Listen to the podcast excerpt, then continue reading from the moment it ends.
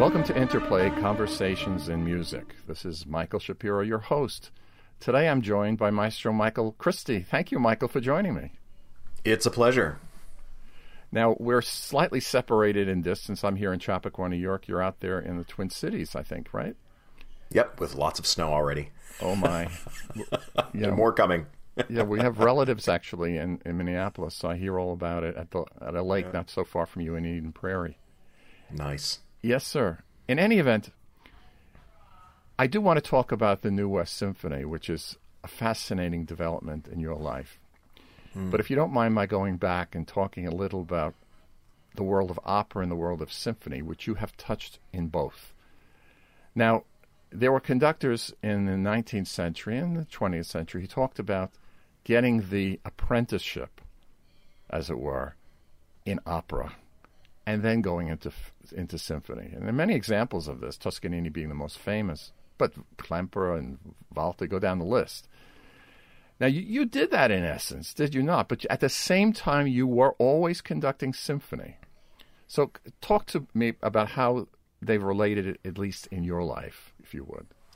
Sure. I think what was very interesting about the beginning of my professional life was that it was happening at a time in the mid-'90s when orchestras and opera companies, for that matter, were almost inexplicably taking a chance on very young conductors, because there was, before that, I don't think you could be, it would be imagined that you'd be more than really an apprentice conductor or an assistant conductor, but suddenly there was a change in the mentality of what the nurturing of a young person might be in the field. And at that time, Franz Welser-Möst, then music director of the Zurich Opera, who was on a panel for the Sibelius conducting competition where I participated, pulled me aside and said, "Look, it seems like you have some understanding for how this whole conducting thing works, but you need to come to the opera house and really learn about the inner workings of music and drama and storytelling and the craft." And so for about 4 years, I was his assistant at the Zurich Opera, doing all the ballet productions, taking over productions once they were in the repertory, doing all the staging sessions, collaborating with the directors, with the singers. It was great. So I was very, very grateful. And some other conductors, I know Jim Gaffigan, for example, also worked with Franz in Zurich. And yes, I was also concurrently working in a very introductory way into the symphonic world in Scandinavia. I got my first job in Australia as music director of the Queensland Symphony. So I think even at that time, which still is something that still is pervasive today, there was a symphony track and there was an opera track. And somehow I was managing to keep my feet separate and having one in either camp. And that has been something I've fought for to this day, because it's really hard. The interesting thing, too, for the conductors I mentioned, Weingartner was another one. He's the one who talked about you have to have 14 years in the opera house and then you can do symphony, which I've always felt to be kind of interesting. But don't you believe that when you're conducting opera and you've got the people on the stage and you're at a distance from them, depending upon the house, that you learn a certain flexibility that when you start doing anything in symphony life, it's incredibly helpful? It's liberating, I think, actually. And although I do find sometimes working with various orchestras that have been conditioned to expect every little gesture to come from the conductor, every musical gesture. And so sometimes I have definitely found that there's been a friction when I would say to somebody, "Oh, great, yeah, I hear how you're taking time there, and I can accommodate that." And they'll say, "Well, is that what you want?" And I'll say, "Well, it's within the range of expectations for how this will go, and if that's how you feel it, I can accommodate that." And sometimes that's worked really well, and the orchestra has been like, "Oh, great, fantastic, there's flexibility." And then other times there's this feeling like, "Well, do you want that or not?" So that I definitely have found that part of the juggling act to be a little, it's like a little bit of a job hazard when you go and meet an orchestra. I understand completely what you're talking about, because some orchestras know how to breathe and other ones you have to learn them how to breathe in certain ways. And coming out of the opera house and doing a lot of vocal music, There's definitely that issue. Rubato. I find rubato with an orchestra that isn't as used to the idea of breathing to be really problematic. Often they will rush up to the point where we should slow down and then suddenly hit the brakes. Mm-hmm. And to get the ensemble to feel the space of the few seconds before that as a fertile ground to let things start to expand is very confronting. And it just depends on their tradition, I think. Have you conducted Delius in your life? I asked for a reason. Boy, a very, very long time ago, actually in Australia, because those tone poems would have been more on the minds of the more British-oriented Australian orchestras. So the reason I bring it up is that I tried the cuckoo piece with an American orchestra, and they didn't know how to do it. It was really interesting, and I had to breathe every phrase. Now, accompanying is something that's quite interesting. People used to talk about Eugene Ormandy being the best accompanist that anybody had ever seen. And he didn't come from the opera tradition at all. He came from kind of the theater tradition. He worked in film houses, you know. But he had an innate quality of listening, maybe from his work as a violinist in chamber music. But don't you feel that your work with singers has allowed you to be a first-class accompanist?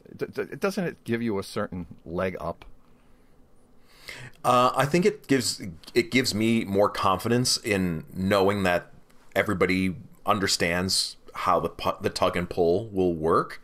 So I just think that not only is it what they're producing musically, but it's also you start to get into their head about how they're forming a vowel, how they are getting ready for something. You can tell if they're maybe vocally need a little bit of help, or if actually they're really cruising forward. And I think that applies to pianists as well as clarinetists and other experiences in accompanying. It doesn't just become how are they executing those notes on the page. You really start to appreciate, as you said before, about that distance, negotiating the distance, negotiating the fact those singers have lights shining directly in their eyes and it's hard for them to see, and all they hear is this muffled sound.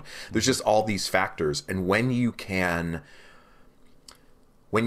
just relax and know that there will be a moment for you to exert the momentum that's required, and when they are going to, and it's not personally offensive to your musicality, then I think you're doing okay. Let's talk about style. You're a conductor who's done everything. I mean, if you look at your resume and your list of pieces in your background, your repertoire, it's immense. And that's from your work in symphony conducting and your work certainly in opera. You've done a great deal of operatic premieres, many by friends of mine, okay? And I remember when you were in Brooklyn, and I know what you did in Phoenix and so forth, and now with New West. I'm going to talk about New West programming shortly. But I'm curious about the study of style.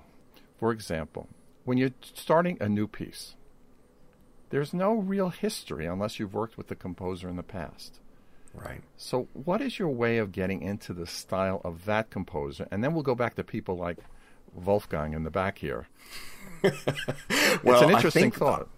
Yeah, I think one of the truly liberating things about having an interpretive angle about Mozart, for example, is working with living composers, because you realize that the dots on the page that they have there are a close approximation to the timing, to the feel, to the energy of what they're looking for. And there's no way that humanity would be different between Mozart and Kevin Putz, for example. They have families, and they're paying bills, and they're creating music and reflecting what's around them. So Mozart wasn't in a bubble and immune from that. So that's all in that music. So I think for living composers, it's always starting with a phone call to just start to understand what they're looking for. Some composers, you can really tell that they have invested so much in every particular detail that they've written down that you will get the best relationship out of them if you really try to execute on that. And other composers, they'll say, I really want to get that sweep there, and I know that I didn't write a cello rondo because I didn't want it to rush, but let it feel like it's pushing forward. So you really start to get a sense of what their how their musical intention relates to what they've actually written on the page. There's a wonderful story about Toscanini going to Verdi at the end of Verdi's life and going over some part, I think, of the Requiem or the Te Deum. And Toscanini pointed to a few bars. He says, you know, Maestro, you don't say poco accelerando. And Verdi went, I knew you would feel it. That's why I didn't put it in.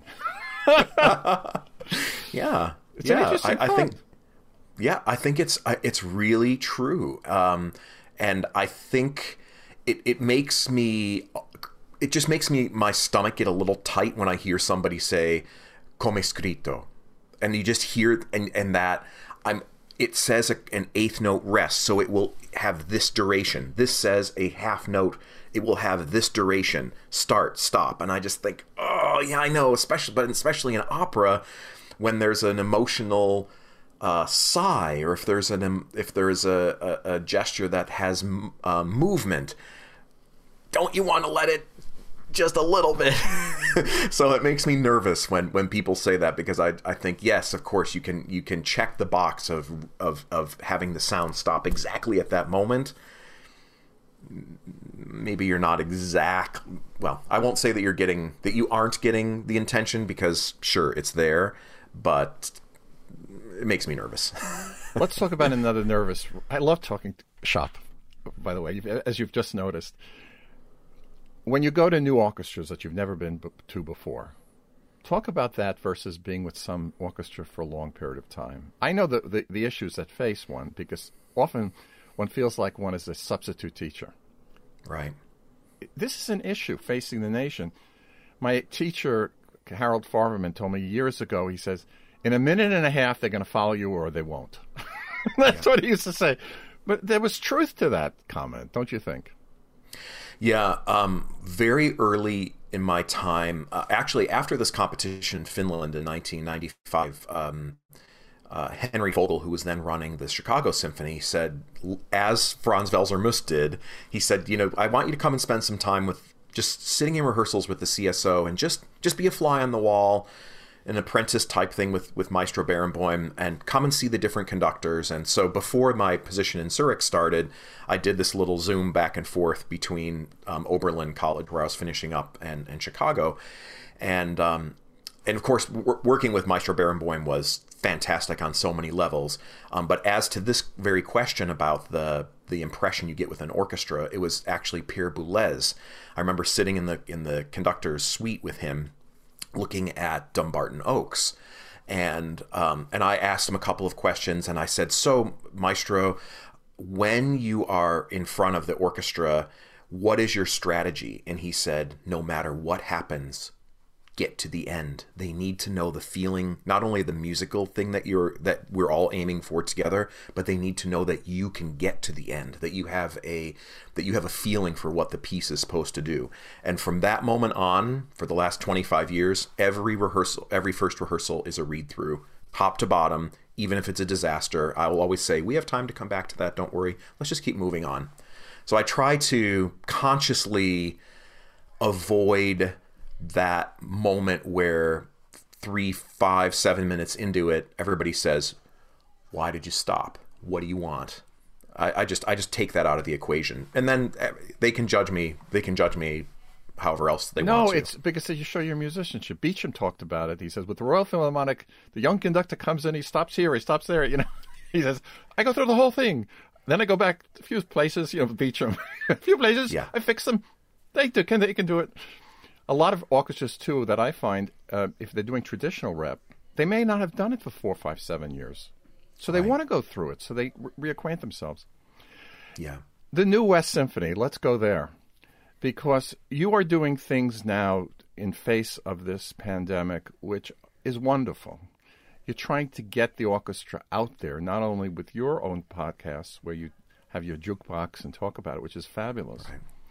But also getting the orchestra out. Now, you have a planned season, which is really the international face of Los Angeles County. When you look at it, I mean, I've just got my notes here, and it's Violins of Hope, Black History Month, South Korea, Persian, Mexico, China, and other locales.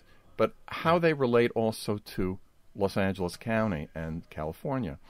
So talk to me, please, if you would, and to our audience about the vision of this wonderful orchestra and how you are accommodating not only the world of pandemic and virtual, but also the communities in your location in California. So the New West Symphony is made up of musicians from Los Angeles and Ventura counties.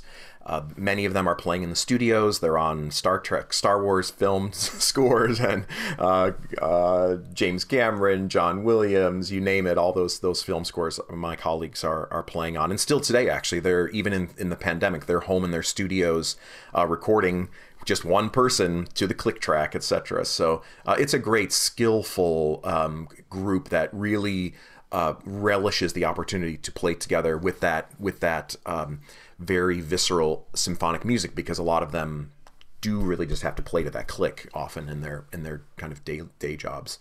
So it's a great energy there. And when I got there, I'll just step back just a second to say that when I was asked by their general manager to come in for a colleague who was ill, he said, "Oh, we're doing a search, but I know you're doing this opera thing and everything else, and so just come and we'll don't feel intimidated by the search process." So we got there, and I'm looking around and working with the colleagues and just thinking, A, these people are amazing, and B, the CEO, Natalia Staneva, we were talking about the community development strategies that I had been employing with lots of other communities in the past and other activity. And I said, you know, what would happen what would you consider happening if I brought a number of these ideas that had already been successful in other communities, and you don't have to recreate the wheel?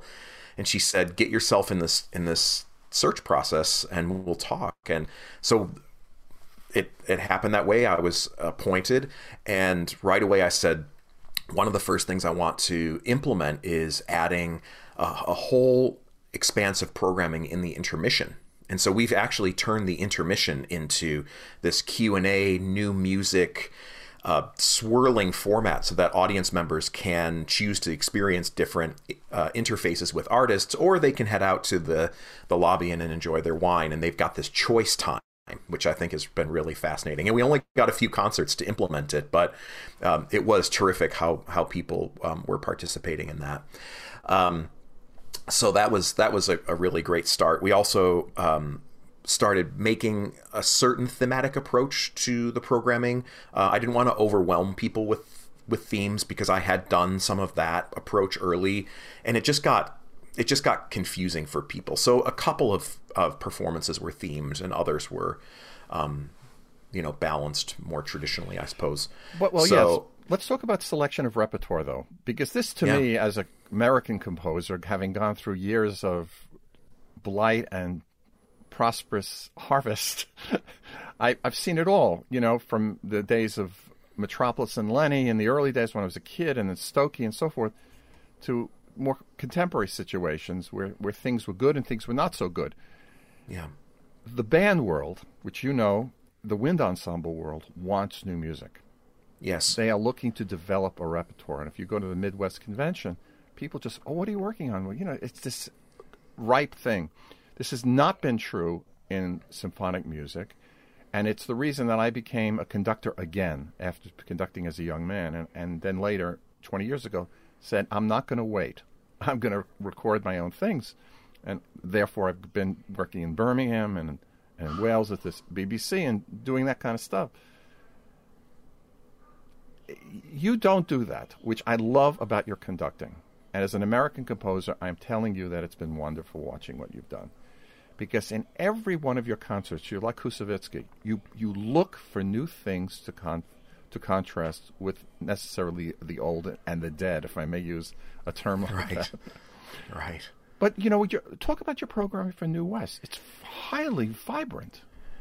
Well, I think having done this for 25 years, I've come up with a bit of a strategy overall. Like, I think the audience does need a piece to sink their teeth into, like a Scheherazade, for example. But then after that, I really feel like adding a surprise element's always interesting. So for my first concert there in the season pre-COVID, we did John Corigliano's Salute, which has the chorus or the orchestra playing their parts on kazoos, just icebreaker type things. I really do try to put an emphasis on American artistry, I suppose, not just American artists or American composers necessarily, but like an umbrella about artistry. So working with Marcus Roberts, working with David Krakauer, working with artists doing different things. One thing that this intermission concept has allowed me to say to our audience there is that whether you want to hear it or not, there will be on offer for you a new piece on every concert, which you will have never heard before. And I'm very, very deliberate about making sure that the orchestra had never played it before. And then the audience gets to choose. Now, before COVID hit, we had probably 85% of the audience come back because there are 5-minute pieces at the end of the intermission. But it was so great to be able to say to the people who were looking for that new music experience, you will have it every time. Every time you come to one of our performances, you'll have that. And of course, it's curated. I'm thinking about that that excited concert goer who's doing another career, who doesn't know Putz versus Poulenc. You know, who I don't expect them to know that, but I know that. So I'm going to curate that experience for them. So I think a lot of the programming strategy is about, in the season, like anybody else would do, a mix of different kinds of artists, allowing there to be a little bit of audience interaction where there may be something new happening. And what this online world has allowed us to do now is that we can create content around the explanation part, which is enormously full, because we're not subjecting 1,800 people to a conductor way down there addressing the audience. We can so old do this. Isn't it so old school, Michael? It's so old school, and yet my God, it's on people's desks now. It's amazing. And that's right. That's where we've pivoted now, which I think is really exciting. Well, from the get-go, I mean, I've been following your career, other than your flying. I've been following your career as far as the things you did in Phoenix, for example, where you tried to show that the conductor was not some old European guy who comes out and bows to the audience and then they never see him again. You were out there with the community, really connecting. And you've done that everywhere you've worked, which to me has been so refreshing.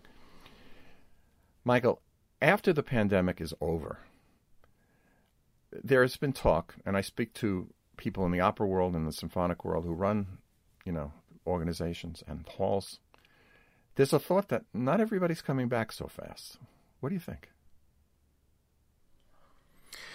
Well, my biggest concern is that there will be a group of our audience that won't or can't come back to the hall, at least for a number of seasons.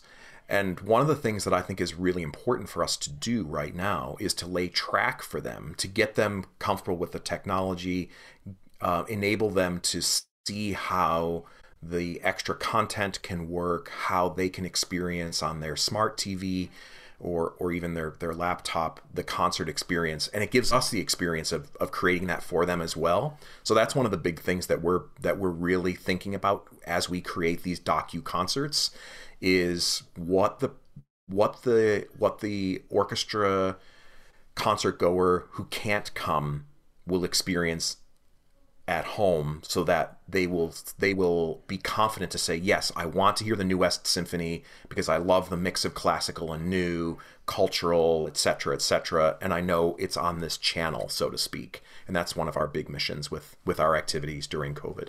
It's wonderful, and I think it's something that's so needed now as we progress to the next stage. Michael, this has been a thrill talking to you on Interplay. Thank you so much for joining me, Michael Christie. Good luck, everybody. Stay healthy. Thank you. This is Michael Shapiro, your host, Interplay Conversations in Music.